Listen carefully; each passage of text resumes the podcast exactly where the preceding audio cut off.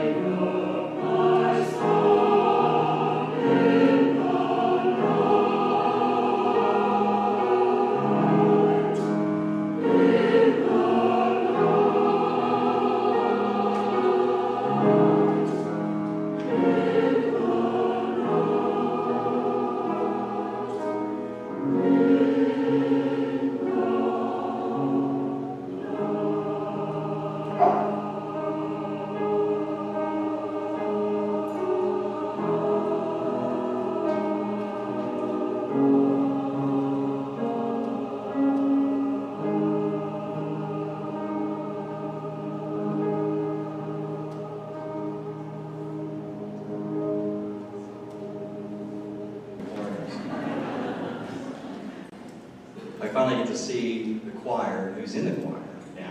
Thank you. Let's pray. God, open our hearts, open our minds, open our hands.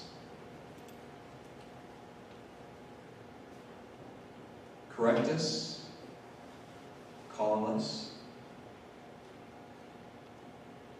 hear us. We name. Amen. Mediation.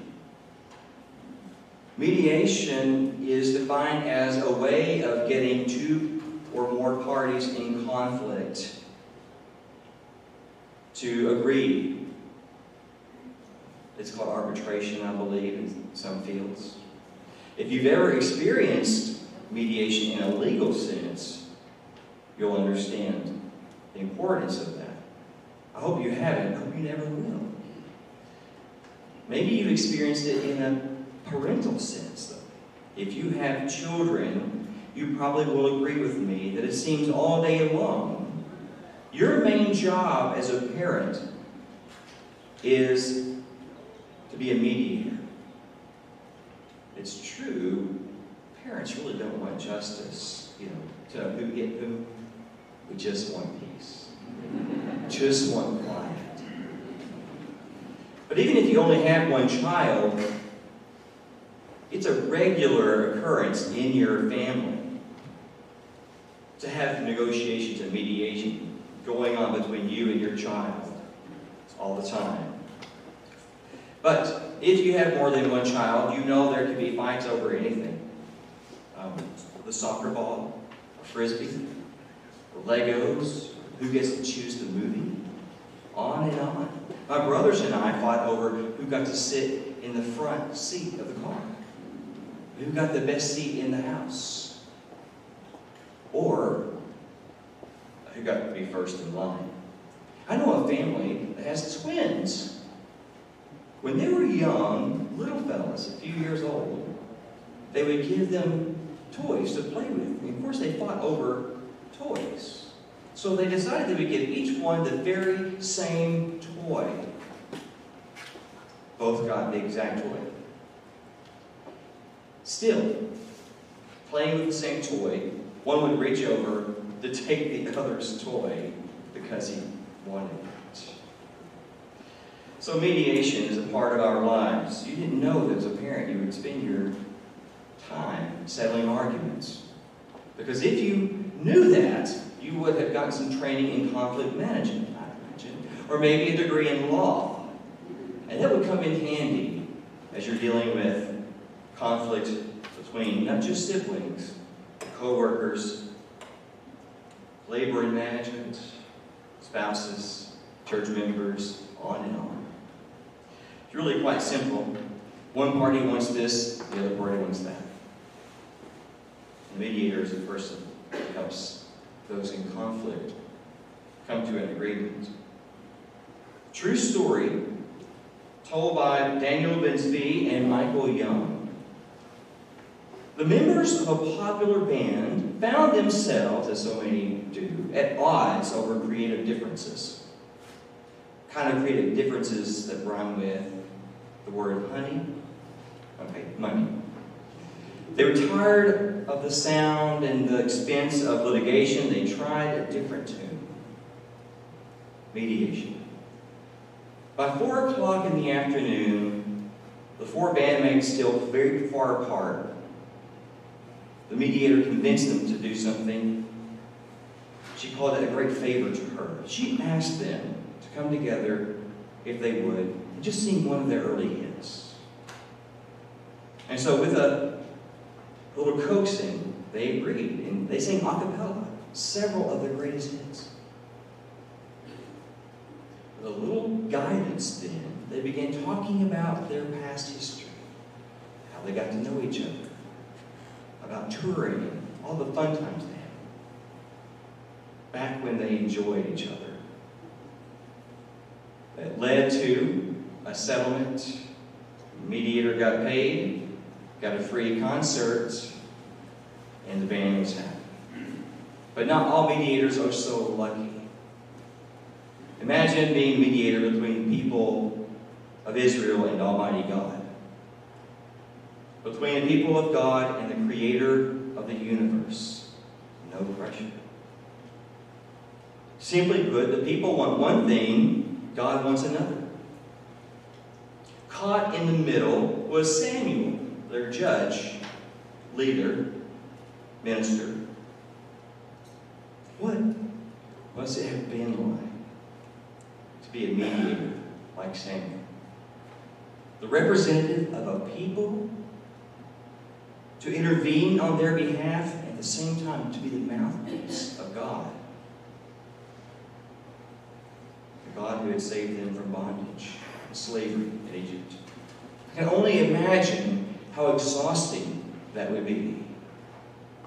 Really, how lonely it would be. After all, how can a mediator help parties come to an agreement when at least one of those parties is known to be, we shall say, unchanging, immovable, stubborn, perhaps? Steadfast is the word we hear. God is referred to as steadfast at least 219 times in the Bible. 132 of those times are found in Psalms. So steadfastness, immovable, irrefutable, unchangeable, unalterable. That's a good definition for God. As God says in Malachi 3:6, I am the Lord and I change not. So there's no mediating when one party won't budge. We may believe that about God ourselves when we pray, Thy will be done. We pray as if God would never answer our prayers or respond. Now, I'm often surprised by how stubborn and immovable a small child is. I'm not surprised to think of God that way because so many of our theological beliefs are built on God as immovable and unchanging. And yet there's, there are scriptures about God changing. Exodus 32, 14 says the Lord changed his mind because Moses pleaded with him. Our passage this morning indicates there is some flexibility in God's relationship with us. I wonder if there's a lesson here. If God, who is immovable, unchanging, is willing to change, what's our excuse? As we know that all things, people, organizations, institutions, that won't change, will be stuck, perhaps die. David Bruce says some of the world's most profitable and enduring companies have achieved their long track record of success by reinventing themselves. Did you know cell phone maker Nokia started off selling rubber boots? Anybody know that? Oil giant Shell used to import and sell actual shells. In 2013, Warren Buffett was the fourth richest man on the planet, $58.5 billion. He's a savvy investor. He has Berkshire Hathaway, as you know. But did you know Berkshire Hathaway began as a textile mill? In 1927, Hathaway Manufacturing Company built a textile in 1955, it merged with Berkshire Fine Spinning Associates to become eventually Berkshire Hathaway. Reinventing ourselves, changing. Now, we don't like to change. We don't have to like it. God had told the Israelites they would not be like other nations. Other nations had kings. But God wanted to be their king, the center of their universe, the one they trusted. They would order their lives on Scripture. They would trust these strange laws of God that made them appear strange and unique among the nations. But the elders of Israel now want to abandon the very thing that makes them unique, makes them different, so they can be like other nations. Israel wanted a king. God didn't want that for them. Stuck in the middle, this mediator, Samuel, representative of Israel, a mouthpiece for God. Imagine, you can see it back and forth. He goes, pulled in different directions. He caught it from both sides, I'm sure. Samuel must have felt he had failed as their leader, their minister. Listen to what the elders say to him. It's you, Samuel. It's you. You are old, and your sons do not follow your ways. So now appoint a king for us to lead us, such as all the other nations have. Samuel, it's your fault. Your sons do not follow your ways, and you're old.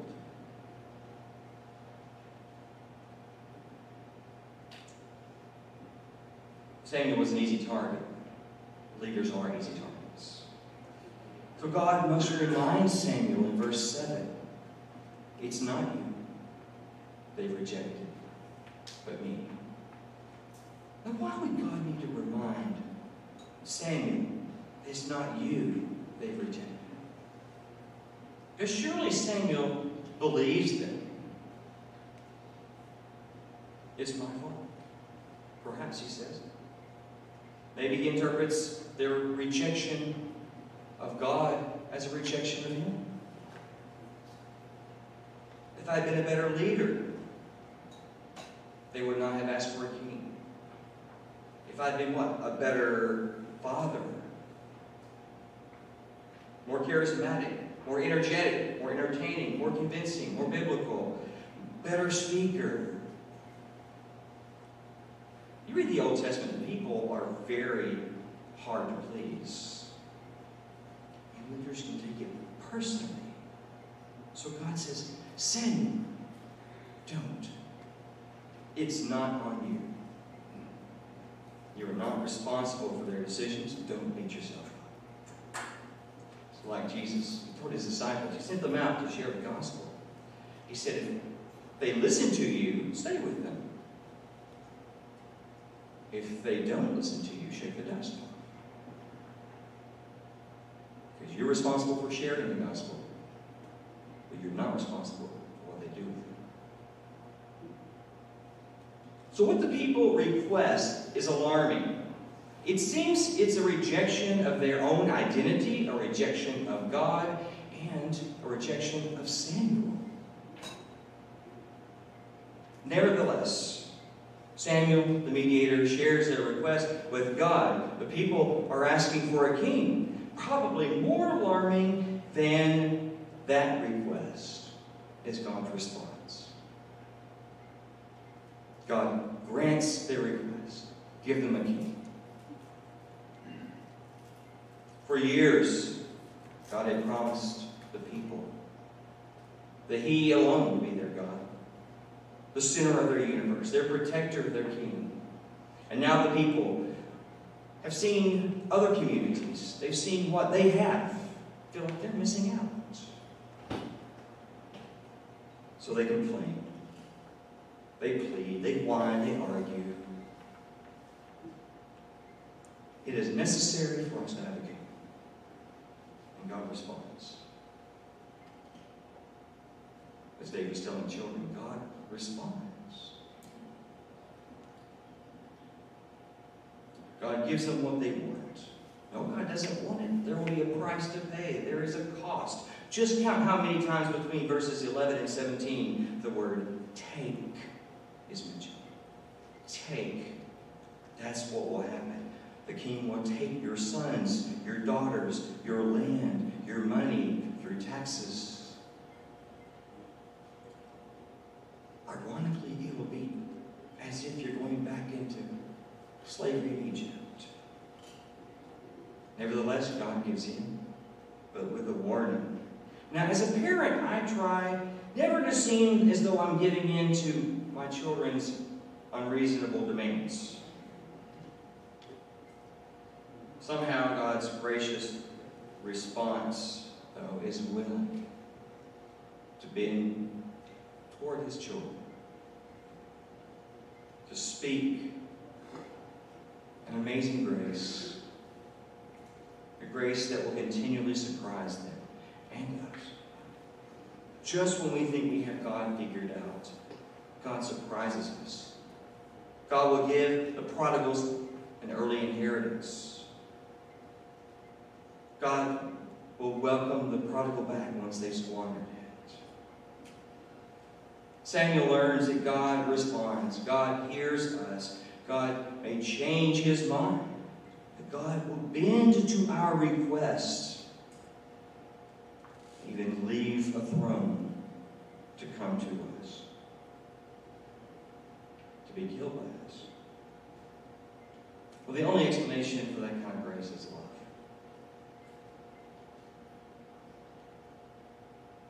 Although there will become some pretty bad kings to lead the country. There will be some bad kings. But had they not gotten a king, we wouldn't have King David. We wouldn't have his Psalms. And we wouldn't have his temple. And there's an ancestor, King David, down the line, there would be another king. A king who would one day become Savior. Well, maybe it's true what Gail Sheehy says. If we don't change, we don't grow. If we don't grow, we aren't living. Or as C. Joy Bell C. says, the only way we can live is if we grow. The only way we can grow is if we change. The only way we can change is if we learn. The only way we can learn is if we are exposed. And the only way we can become exposed is if we throw ourselves out in the open. Do it. Throw yourself. Throw yourself before God. What request are you holding back from God? What would you like to ask? Maybe whine about. Demand. What are we not asking because we assume God won't listen, won't respond, may even punish us? What old rigid beliefs have you held on to becoming rigid yourself toward others? Stubborn, unchanging. Know this God bends to us for love. God loves you. God loves those who we don't love.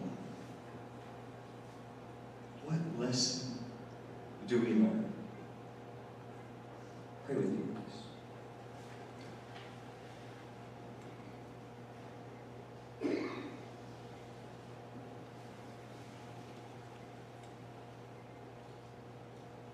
God, we often don't know what to ask for, what we truly need. It seems we need a king, and you're gracious to give. Hear our prayers. Thank you for your grace that then sent a king to us to be our Savior. Help us hear him, follow him, to be your people, unique. Call us and send us. We pray in his name. Amen.